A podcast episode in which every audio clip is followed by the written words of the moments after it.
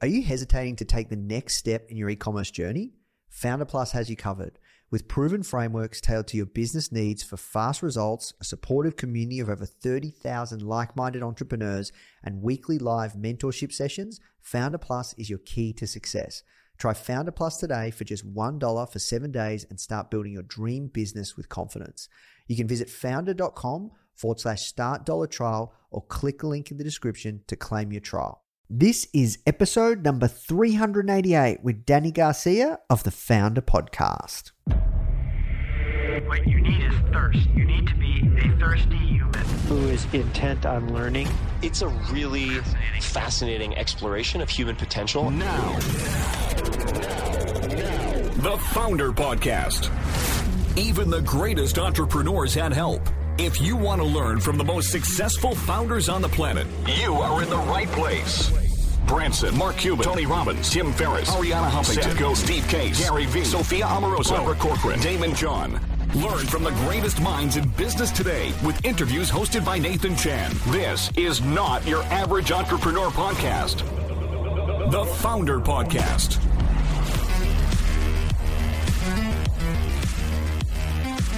Hey guys, thank you so much for tuning in. Before we start today's episode, I just want to let you know that our goal at Foundr is to help entrepreneurs succeed however we can by giving away high quality content in the form of interviews, blog posts, podcasts, YouTube videos, you name it. We put out so much content to help you.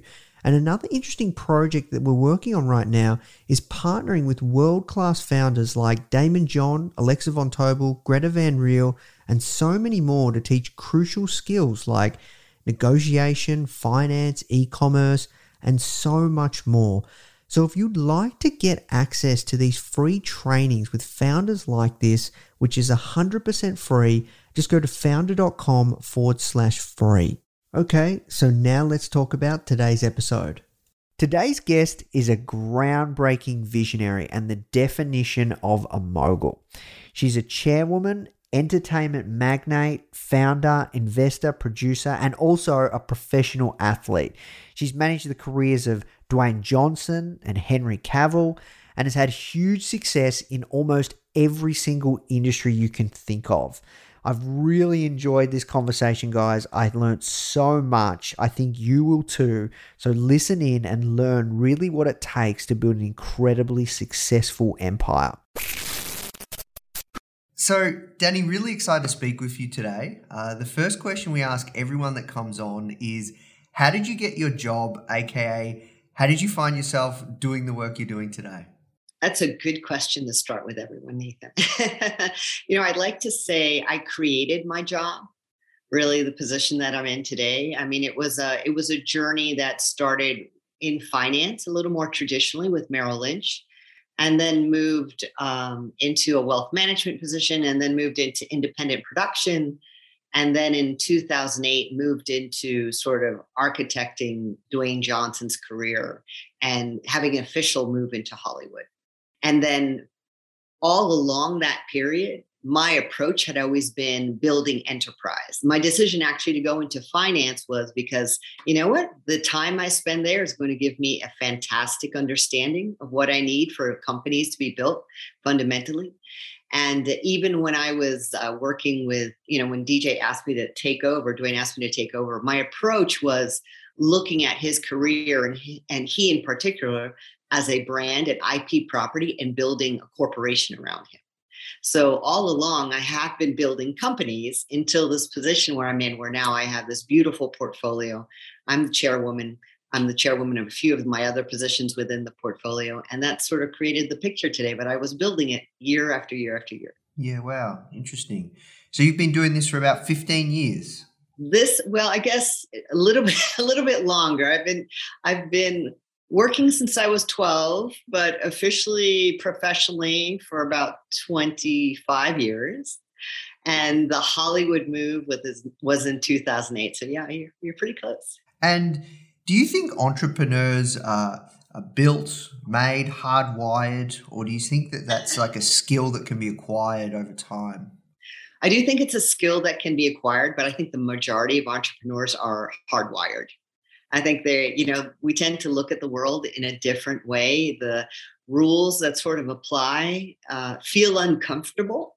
And uh, I think the idea of creating something new and and being the leader of that creation that usually comes from inside. Luckily, there are mechanisms that can be built so you can take that position. But I find most of my entrepreneur friends and peers were were born. so before we drive into just like GSTQ, like you have many different companies, right? And you've got a whole portfolio. You've you've achieved incredible success.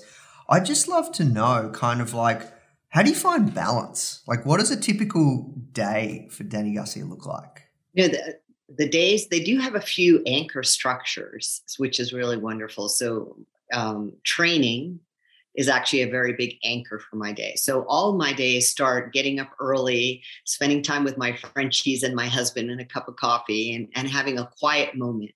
I do a lot of centering because since I do have such a broad portfolio, being very centered in what my philosophy is and understanding how I want to interact the world and how I want my companies to interact in the world is very important. Um, and then in, I spend my mornings, I actually get my training block out in the morning. If I'm on the East Coast, I get to cheat. For all my West Coast, I get three extra hours. Um, and then after that, it's really spending time on what are the most important decisions across the portfolio you know, depending upon the city, I'm sort of a different activity. The training is always the same, and that morning is always the same, and the evening is the same. You know, the evening after the long hours has a wind down period, has time with my family, quiet moments before, you know, going off. But if I'm in New York, then I'm usually very active with individuals, but all with purpose. Um, and my company is up there. And I'm on the West Coast, it's a little bit more production oriented. Um, I do spend a lot of time not actually having appointments or having scheduled calls. About half of my week is unscheduled intentionally so that I can stay at a very high perspective and I can look at what these companies are doing and understand where they need to be. So I try never to get too much into the soup of anything because then I lose my perspective. And all of my companies, while they are very varied, they have one thing in common. They're all they're all consumer facing. They all have relationships with the audience or consumer. So that means that part of my responsibility is actually staying in tune to the consumer and the audience. And if I'm too deep into these companies, I lose that perspective. Hmm, I see. So, have you ever experienced like burnout or anything because because you have so much going on? I, you know what it is very it's a great question 2016 i specifically remember 2016 was you know it was an incredible growth year and uh, we ended the year my husband took uh, and I went to Hawaii in January, and I think I slept on a sofa outside every day for about two weeks straight. You know, I would wake up, he would get up, he would go work out, I'd fall asleep on that sofa. And that's where I had recognized that everything had accelerated so quickly. My process had not adjusted for it. Um, so I became really good at that point after 2016 of continuously firing myself from positions so that I could move higher in my perspective. Um, so, but always the um, it's not it's not a moment you know managing or keeping balance of this is not a set sort of process. It changes as the portfolio changes and grows every year. So again, I, I have to put that investment into looking at how I'm working to make sure I can continue to work. Hmm, interesting. So you said something uh, that I have to delve a bit deeper on. You said around firing yourself, like yeah. You know, as you can you tell us more about that? Absolutely. Um, so the I so if I'm going to do more, I can't do the same thing right? Because whatever I'm doing does the more doesn't live in those activities. So if I want to move up, I began to realize I need to kick myself out. So I literally would fire myself. I remember when we hired our chief marketing officer, Maya Lassery, who's amazing for seven bucks marketing. That was a fired position. I had taken a lot of the responsibilities of marketing as I was working with our production companies and DJ. And finally, I was like, okay, there is someone who's going to live in this world 24 7 and she's going to do it so much better than i can and because i need to do all these other things and because she's greatly skilled. I uh, the last firing of myself was probably from the official role as dwayne johnson's manager. I fired myself. He was very gracious as i fired fired myself because I needed to move into a strategic advisory position over his enterprise in particular, which is ginormous. Um, so yeah, I've become really comfortable. Once I start to uh, have so much friction in the positions or I'm feeling a lot of frustration, or even, you know, I'm spending a lot of time on minutia and details. That I've begun to realize is the signal that it's time to fire myself and see if I can move up and advance my skills. So I've got, you know, I'm a brutal boss to myself.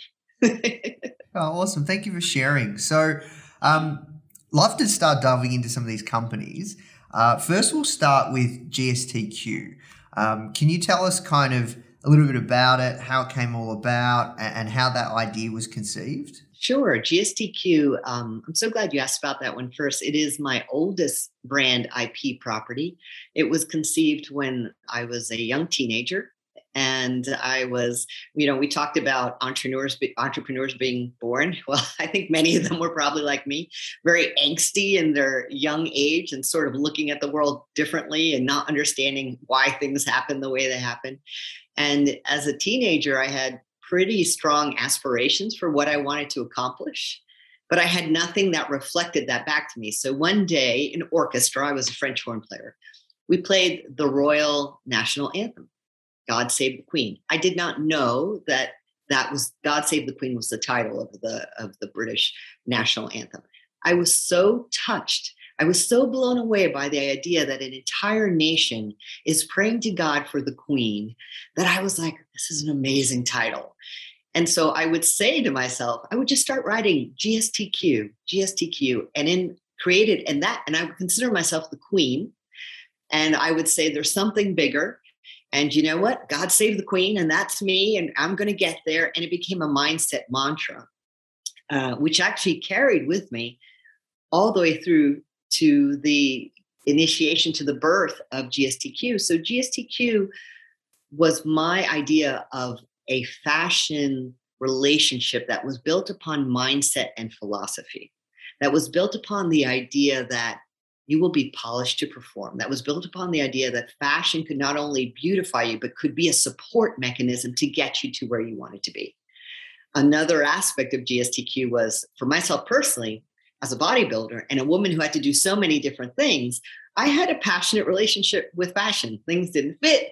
They were constricting. They were tight. I'm trying to move from one thing into a production meeting to, you know, meeting with my fellow CEOs and I didn't have clothes that could move with me and also celebrate my athleticism. So that went into a lot of the fundamentals that are behind GSTQ and how we service our clients. Yeah, I love it. And can you tell us about kind of the early stages of bringing that to life? What did it look like? Because it sounds like this is a whole new space for you, right? It is a new space. You know, it actually, um, we started it as I'm thinking now in 21, uh, probably three years ago was the process where we began with the ideation. Very similar to building out a franchise or a Marvel universe. We spent a lot of time on what I call the GSTQ Bible the birth of what this brand is, the relationship, the fundamental principles. How does it make people feel? So we had a, a, very long philosophical period of time. And then we moved into the ideation of clothing and creativity. And then we smack, ran smack into COVID. so COVID allowed us to continue. We had to pause, but we continued to refine. And then we were able to release the product just recently. Um, but it was it was something that was overriding and sort of just quietly moving along as I was working on these other companies until we could finally bring it to fruition. Yeah, I see. Um, I have to ask around kind of you spent a bit of time on the philosophy, the brand DNA, and really getting clear on the why and the differentiation. It sounds like. Uh, I think sometimes when founders want to start something, they just want to launch, or they have an idea and they want to go, go, go, go, go. Why did you spend so much time there on that piece? Well, the um, you know, when founders are going, going, which they're going because they internally know the idea, right? But they many cases haven't articulated it clearly. And GSTQ was going to be a first of all it's a lifelong project for me but was also going to be something that needed a tremendous amount of expertise and support from other individuals.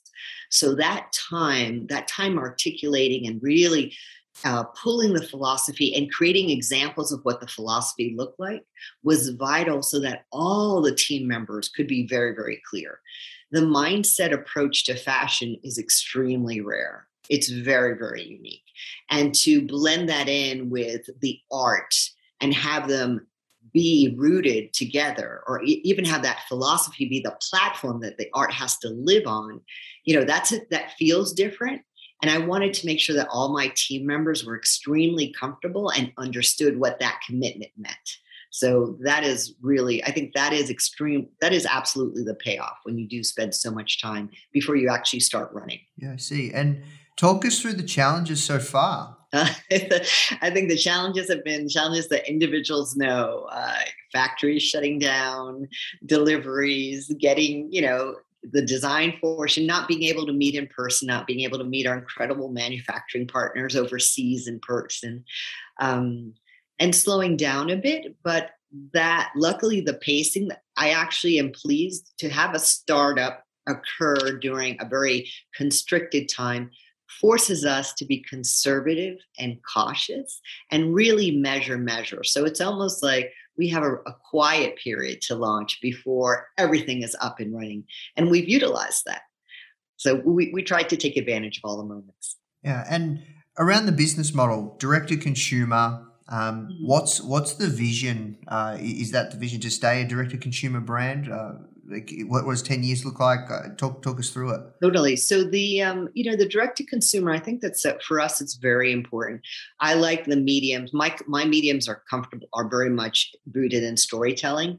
And this company in particular has a very strong film theatrical element to how we're communicating what this brand is. And that experience happens best on a media platform. So it's actually very aligned to direct to consumer. I see us naturally evolving to an experience where it's brick and mortar, but it won't occur until I can easily translate the theatrical moments of experiencing this brand and put it into a brick and mortar position. I, I want to bridge that. I don't want the experience to go in to our stores to be just like going into any store or a Neiman Marcus. So it needs to be something that flows through. So that's going to take a little bit of time, um, but I'm not in a rush. I mean, we we know how to communicate. We know how to.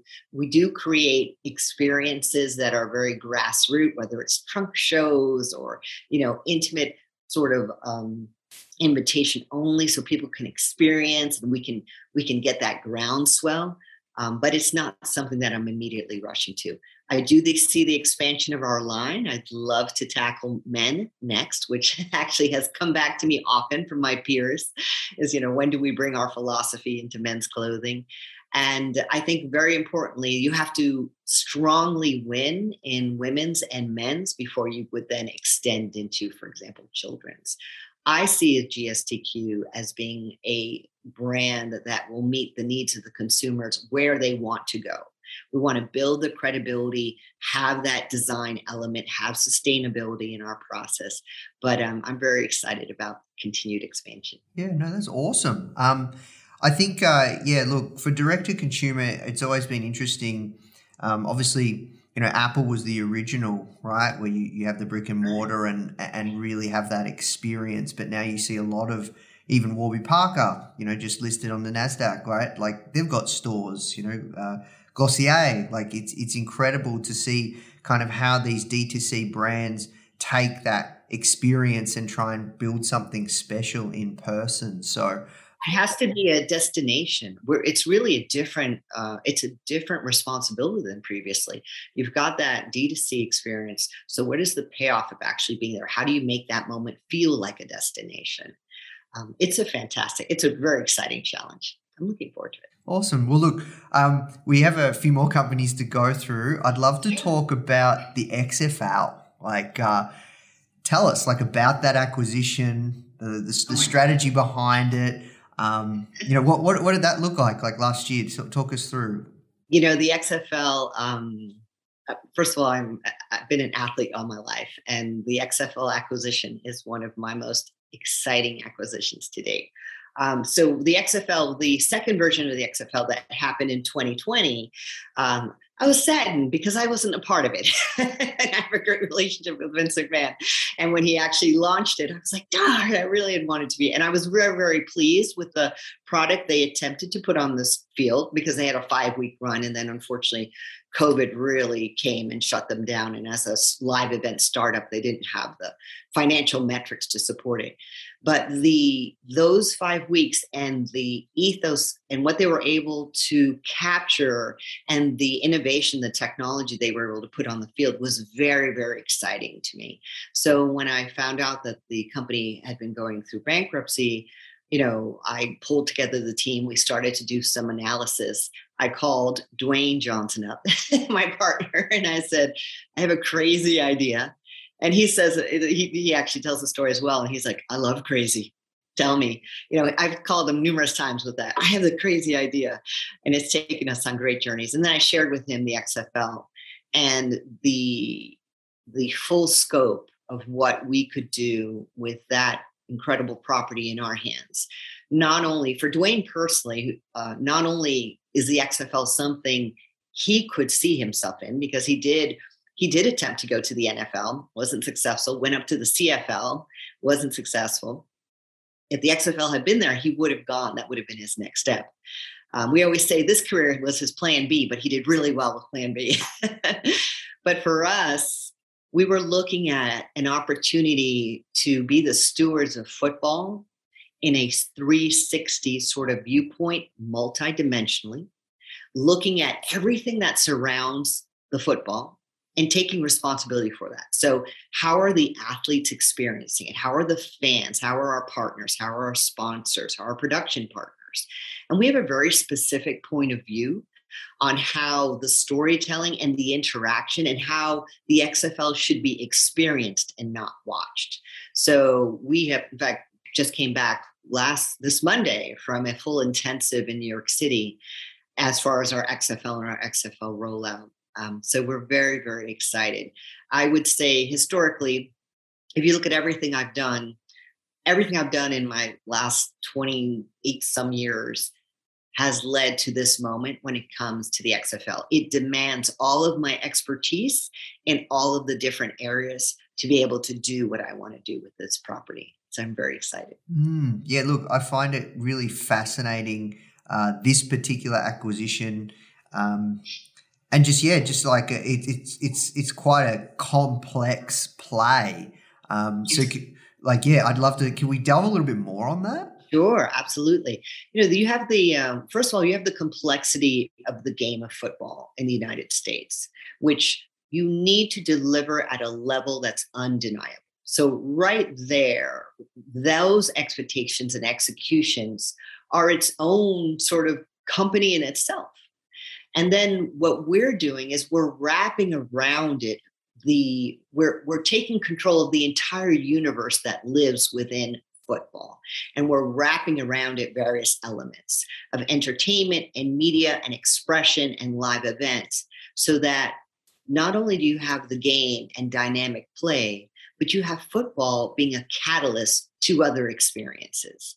And in that, you start to garner great complexity. And that's all about execution. So I think one of the great things that I recognize, especially in partnership with Dwayne and in partnership with Redbird Capital, who are other partners in ownership of the XFL, is that we clearly bring a skill set that doesn't exist in major league sports. And that is where I see incredible opportunity. And that's where we have been building out the business plan to really take advantage of that expertise. Um, so you've got to have an ace team right for the game, for the players, for how they're experiencing life. And then you have to overlay that with an additional set of skills to take care of every other aspect that touches the fans and touches your partners and touches how the game is being experienced. How is it being experienced with gaming? How is it being experienced on your phone? Um, so, you know, the challenge is great, but it's been an incredible experience. I love the relationships. I love the people we have on board, the quality. Um, and I'm really looking forward to 2023. Yeah, wow. Um, look, I have to ask one more question selfishly, just out of curiosity. Um, Yeah. Before we, we move over to, to seven bucks, um, to take on like a you know an acquisition uh, like that and, a, and an industry like that, what what kind of obsession is required to really understand it? Because it's like a totally different world. You need to immerse yourself, right? To, to, to even Right. yeah like uh, so i just love i'd just be curious kind of do you have a process there is there anything you could talk us through as you as you move between these different verticals and industries and yeah I love your question, by the way. That's an excellent question. So the uh, I love that you asked. Do you have to have an obsession? You for for the for the scope and size and the enormity of what the XFL is. It's a very loud project, right? It's very public facing, and we're not even launched. But there's oh football in itself. You absolutely have to have an obsession. You have to have the fundamental tenets of entrepreneurism of drive drive drive create something new there's not a model but i'm going to go ahead and create a model so though you have to have comfort in that skill set so that you can then look at the property fearlessly and be comfortable saying okay these are the directions and these are the elements we're going to add to football which will not affect the institutionalization of the game because that's the other thing. This is not a property that you can just change dramatically how the game is played. You have to honor that but you still need to bring the elements of today right? Of t- and today and tomorrow. So the amount of brain burn i like to say is great and it doesn't have to be all my brain but where i that that 40% that only i can deliver or dwayne can deliver we have to be a 100% focused on that. So the rest of the you know the rest of the tenets of the game and a fantastic game and football operations and player personnel situations you've, you've got to have the best of the best in those positions so that there's nothing there but excellence. And then that allows you to focus in the areas. And you have to be able to bridge it over. I have fantastic partners and i have an incredible group of individuals who believe in how i see the game and how dwayne sees the game. And is open to a point of view of female leadership. So i'm the chairwoman of the xfl so my philosophies and my leadership fall over the entire sport of football. Male dominated sport. So you know that that that position is a major position but it also allows me to bring incredible value to the game. So yes when you say do you have to be obsessed you absolutely have to be obsessed and that's okay. Mm. Yeah, look, I uh, I think you know to to to build anything of, of true worth and significance, it, it has to be an obsession. absolutely. It can be a balanced obsession but it still has to be obsession. I used to say early in the sort of dwayne johnson build out as i would bring team members in i would have to say you have to be able to run through a wall for this vision. You've got you've got to be that person who can love even more passionately than maybe the other the individual you're focusing like that you the amount of will and the amount of inertia that you need to create to make fantastic things happen. There's a reason why you know i've been fortunate enough to have great success and there's a reason that other people don't don't have that. They literally this space that you just talked about very few people want to enter into that space. And then if they enter they don't recognize they don't want to stay there. Um, but that's a difference maker Hey guys, I hope you're enjoying this episode and learning a ton. As you know, in this series, we interview some of the greatest founders of our generation to find out how they did it. However, if you're thinking of starting your own business and you want to hear from some incredible stories from everyday people like you or I who are actually in the trenches, only been building their business for maybe one year or two years, like that are building right now and they're really in the early stages, but they're getting success you should come and check out our new podcast, From Zero to Founder, hosted by our community manager, Molly Flynn. These are in the trenches stories from our very own successful students that have gone through some of our programs. People just like you who are deep within the process of building their very own successful business. These are the founders of tomorrow. You can find the From Zero to Founder podcast on all platforms. And remember, it's founder without the E. All right, now let's jump in the show. Look, uh, I have to move to seven bucks. Um, can you talk us, like, first off, like, how does it feel to kind of produce some of the most successful films in the world?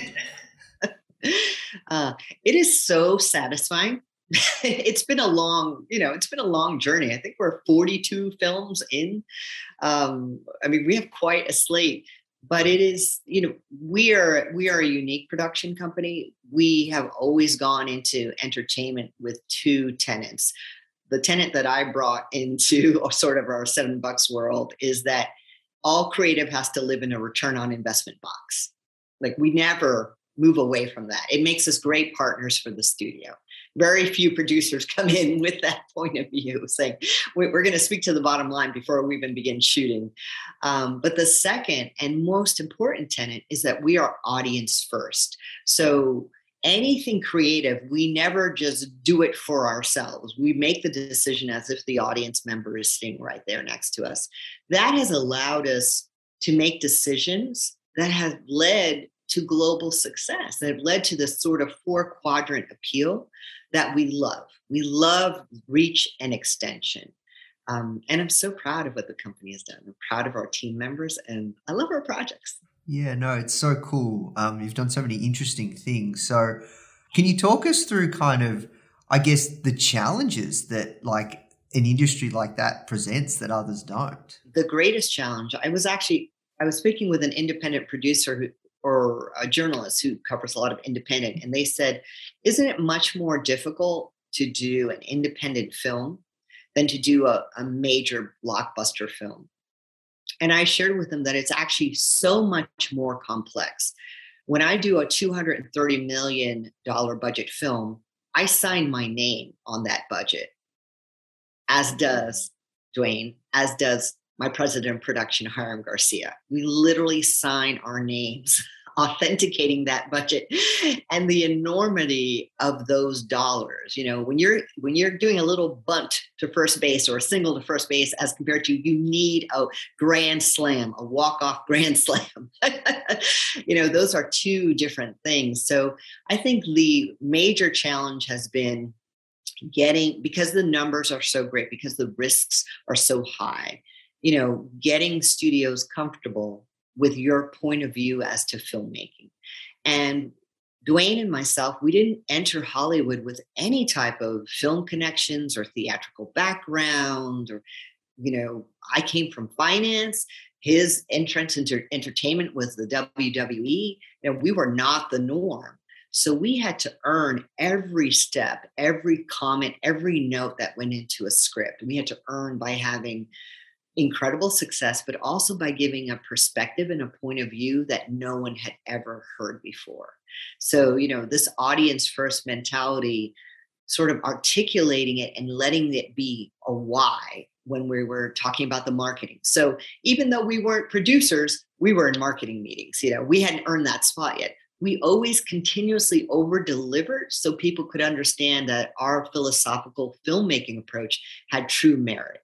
So, yeah, that was a slog. When you're coming in as such an outsider and such a different individual, to finally get the industry to embrace that, yes, you have taste, you know how to speak to the audience, and you have reach, and you know how to come in at budget close to.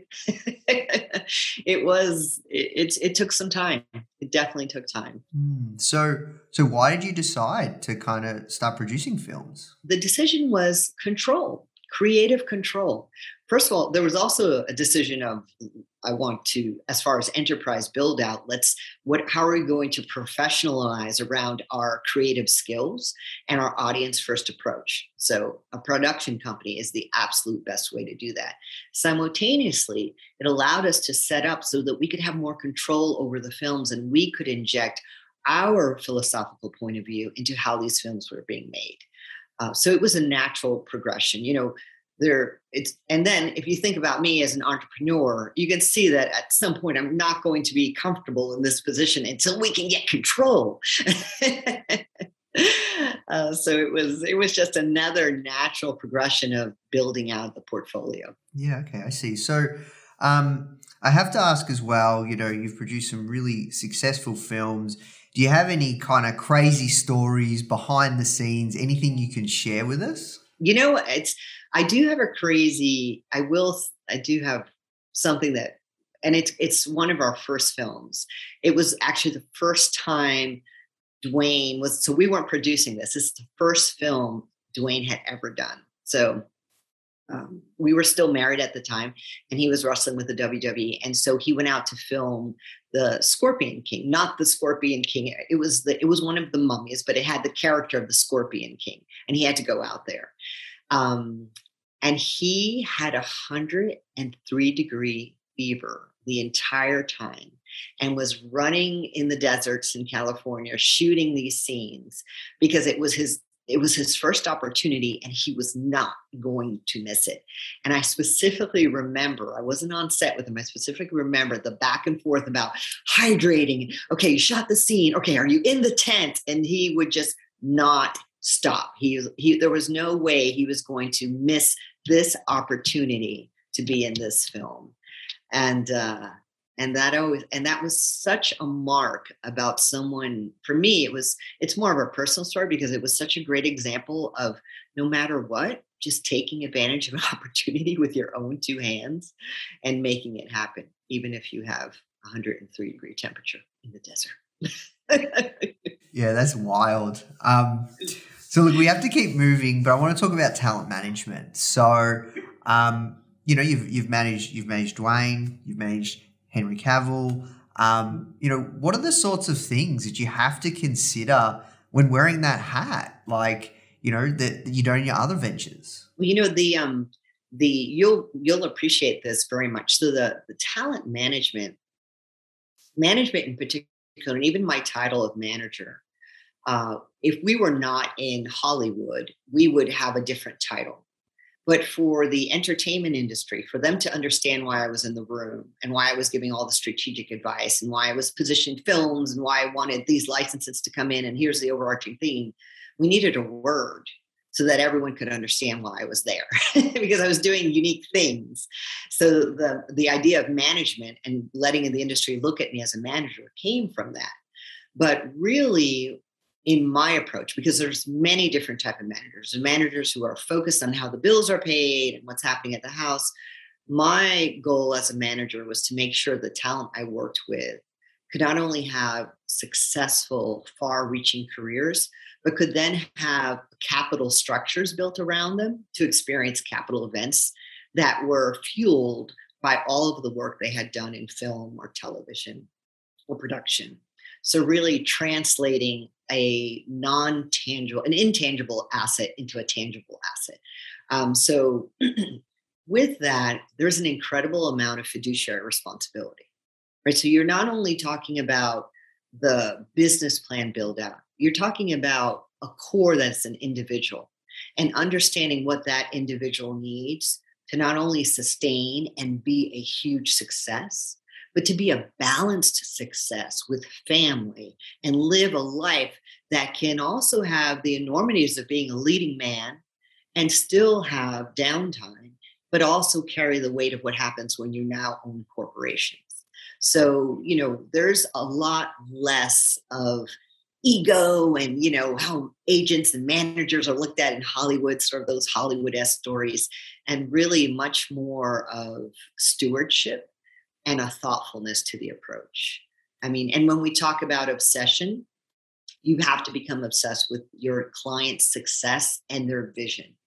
And in many cases, you have to hold what they want to achieve greater than what they want greater than what they can because when they're in the soup and they're filming and it's every day and it's 12 hour days and you're holding that final vision you know you almost have two different perspectives and sort of bridging that perspective uh, becomes very challenging. So, in my approach, I would say it's very heady and it's very thoughtful um, and strategic, but you never can lose sight of the individual at the center of this experience, which is the talent. Yeah. And one thing um, that I'm curious as well around is this talent management piece, uh, you know, with with the rise of kind of personal brands, Instagram, social media, um, like the, it's you know work, working working like influ- the influencer space, the creator economy. Um, things have really rapidly evolved. I'd, I'd love to know how you've kind of stayed on the cutting edge around that because um, talent, yeah, man, managing talent has has really changed over these past, I'd say, even five years. Can you talk us through kind of your take on the landscape? Sure, I'll, I'll give you a broader take. Um, I don't work with direct influencers who are not uh, sort of out of a feature film sex, so I don't want to step out of my lane um, too much. But I think the tenants are all the same. The talent tenants of, you know, you can reverse engineer success, right? Which I think many people have done. I think uh, the work that we've done with Dwayne, and I think he's currently globally at 460 million um, followers with all of his platforms. I mean, it, you you you can you individuals reverse engineer that to say, okay, these are the steps. But the one thing that never changed was we were extremely strategic about who he was and how he was growing and how he was connecting. But there was so much ingenuity and creativity in the process. You know, it was not quite as mechanical. So at the end of the day, the quality of what is being created, if you are an influencer but you're what's considered a thin influencer. You have a moment, and that moment is maybe just one character, and it's on you know that platform, and you just that only character. That's all that you're delivering. You begin to minimize yourself because the audience has a consumption rate that is ginormous now. So, you know, looking to the individuals I work with now, they have deliverables on multiple platforms. And they always have a very large overarching story, something that's bigger than what they are, that they pull from to grip the intimacy within social media. Influencers kind of have one conversation right now. You know, they're they're they have the social media as their television show and they're a TV star. And it's one thing and it's sort of developing that skill to say, how am I broadening this one lane into 10 lanes so that people can experience different parts of me? And the equality of what they're experiencing is as good as that one character that's on Twit, that's on, you know, any one of the platforms. you know. So I think I think keeping that expansive point of view today, especially with content creators and knowing that you want as quickly as possible move from one thing into two things to give them depth and breadth leads to longevity.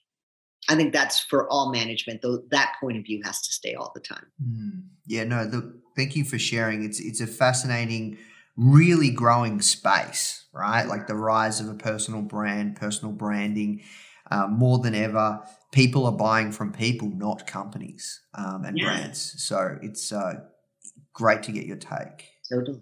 And I'll say one last thing, Nathan, which I think is really wonderful is when you say people are buying for people, the truth of that, um, it also speaks to you can no longer be just a, a facade. Like the accountability of who you are, people will find you they will find the other angles. So I do like that there's greater transparency. And it's, you know, I think influencers would like to think that there's not greater transparency and no one's finding out, but the truth is someone is going to find out. So there is um, a bit of a demand for some authenticity and self growth. If you're going to have a very large relationship with a large audience, you have to be responsible to that relationship and be responsible to who you are so that relationship is authentic and it's real and i think that's really interesting i think that's a huge difference than 10 to 15 years ago where you could keep the shadow you know you can keep the space mm. well look um I, I, could keep going, conscious of time. A uh, few more things we have to go through that I'd love to kind of delve into. The Garcia companies in the future, um, kind of like what what what is like what is what is I guess you you've done this with with a with an extreme successful track record, like all the different companies that you bring into your portfolio. Um, I'd love to know kind of what are the things that you look for in your, like your next opportunity or the next investment or the or the next thing that you're going to work on and add into the portfolio? Absolutely. So the um, I will say one of the things, even and I, I've shared this, I think we talked about this. Even though the portfolio is very diverse, if you actually go up, I would say fifty thousand feet, you will see that there's strong similarities. There's a strong philosophical arc.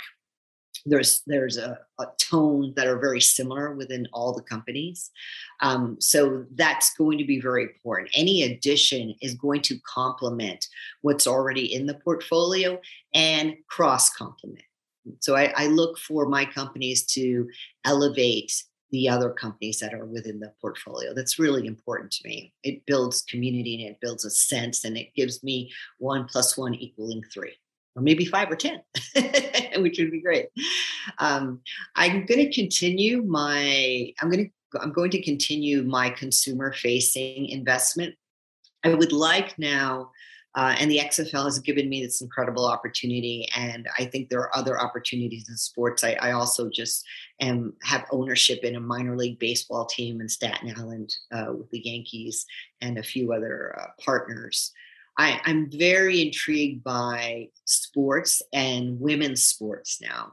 And I'm intrigued by not only you know properties that have obviously a consumer deliverable audience facing but that allow me to work with a group of individuals like sports does to elevate their experience to elevate their lives. So I, i'm looking for greater impact um, within my investments to not only just here's what you're consuming or this is what you saw, but how is the impact actually influencing more of a larger audience. Sports is an incredible mechanism to do that when you do the right storytelling and just as importantly when you take care of the athletes in the right way. So, I, you know, any property that comes in is, is going to give me um, multiple influential points. That's what I'm really looking for. I mean, of course, without saying the business model return on investment you know the normal the normal assumptions of what we need but when you're when you're looking at it philosophically i'm really looking for investments that with their success their success beyond just a transaction there's actually uh, domestic or global success and influence in a positive way yeah wow um I have to ask one question, just genuine curiosity off script around kind of can you talk us through? You said something very interesting to me around kind of it has to, you know, one plus one equal three with a with a company you look to bring into the portfolio. Can you give us an example around how they all kind of intertwine or, or complement each other, or, or, maybe just one? Yeah, I'd, I'd love to hear like the strategic thinking behind. Yeah, absolutely. I mean, there's the there's the there's a very linear approach. For example, if you were to look at, um, let's take a look at Zoa Energy, right? Our energy drink. Uh, it is the number one fastest, the number one new energy drink, fastest growing energy drink, which is exciting. But if you speak, you know, the basis of that company is positivity. That company is based upon positivity. That brand is positivity. And it's an energy drink and it's better for you and it's about achievement and goals and how are you connecting? What are you doing? And we went into a white space where the deliverable is not premium. They're not delivering the best quality ingredients and we consume energy drinks now if you look at that property and then you look at project rock or you look at the xfl or you look at uh, for example, the life uh, athleticon experience that's still in development.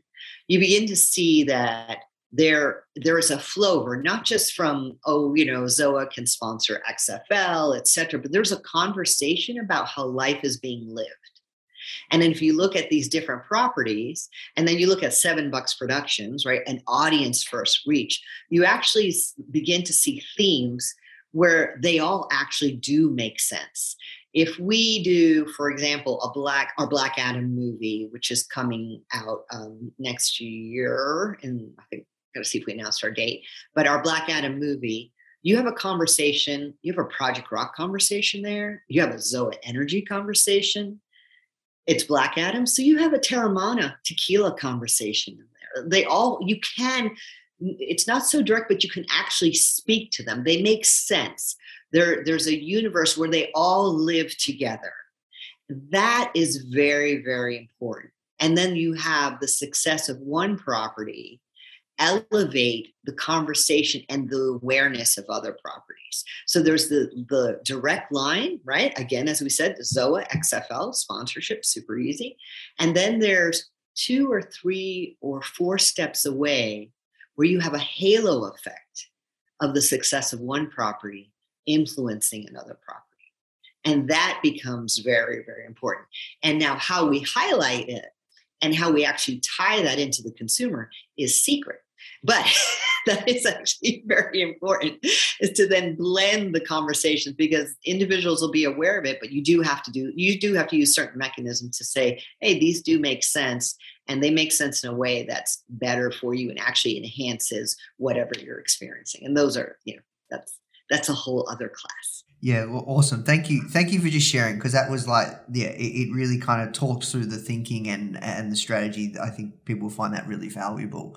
Um, so, look, one last question, then we'll move to the hot seat round. Kind of just what's exciting for the future? Let's see. Oh, so much exciting besides XFL and the baseball league. And let's see. I'm looking at our slate. Uh, oh, Mike, I, this is kind of exciting. It's small, but my character is going to show up on Young Rock which is on NBC. So Dany Garcia at uh, 22 years old is going to be making her debut on Young Rock, and I think won't be me, but we have a great actress. Uh, so I think that's very exciting. But really, it's the you know it's the opportunity for Athleticon to come back. You know, we, to have a really open market where it's safe to have in a major way. You know, Athleticon is a health, wellness, entertainment potential property. So we're very mindful about when we bring such an event to a live event to the market. Um, so that's exciting for us. Uh, I think there are other expressions coming in ZOA and maybe in spirits. Um, and GSTQ will continue to grow. And then there's some there's some film properties, but I can't mention them just yet. Oh, good, amazing! Thank you for sharing. So, uh, look, conscious of your time, we're going to do something called the hot seat round, kind of uh, short, uh, fa- fast, thirty second answers. Um, so, three questions. Uh, the first one is if you could have dinner with one entrepreneur, dead or alive, who would it be and why? Oh, you know what? It would be, I would love to have dinner with Benjamin Franklin. I'm, t- I'm considering him an entrepreneur. We have to consider him an entrepreneur. I mean, that mind, that process, that philosophy. Uh, okay, it's going to take me back in time a long, long time, but I would be so intrigued to understand the methodology and the mind by that individual who was so simplistic but yet so brilliant with everything he executed. If you could greenlight a sequel to any film, doesn't need to be your own, uh, what would it be and why? Oh, that's easy. I would absolutely do The Long Kiss Goodnight that had Geena Davis, Samuel Jackson. It was written by Shane Black and it was this incredible rated R action spy thriller. Geena was the lead. She was amazing, and I would I would love to take a stab at a sequel of that in today's. I mean, it was so ahead of its time, where she was shooting people up, dropping f bombs. It was so entertaining. I would love to do that again. In fact, this is very motivating for me. oh, awesome! Uh, okay, last question if you could go back in time and uh, give yourself one piece of advice at age 10, uh, what would it be? I would say to myself at age 10, you are going to be different for the rest of your life. And that's going to be your superpower. Awesome. Well, look, uh, Dany, this was an incredible interview. Thank you so much for your time. Um, we've gone a little over, but yeah, thank you so much. This was like really, really interesting and fascinating. I learned a ton too and, and super inspired. Uh, so yeah, congratulations on all your success, and I'm sure you're going to do uh, more big things. It was a pleasure speaking to you. I'm glad you told me Friday is going well. I look forward to my Friday tomorrow. hey guys, I hope you enjoyed this interview. As you might already know, our mission at Foundr is to help tens of millions of people every single week with our content either start or grow their business, which is exactly why we're partnering with world class founders such as Daymond John, Alexa Von Tobel, Greta Van Riel, and so many more to teach crucial skills such as negotiation, finance, e commerce, and so much more So, if you'd like to get access to these free exclusive trainings, please go to foundr.com forward slash free.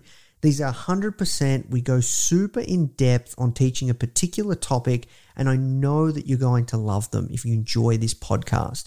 So, just go to foundr.com forward slash free. All right, guys, I'll see you in the next episode.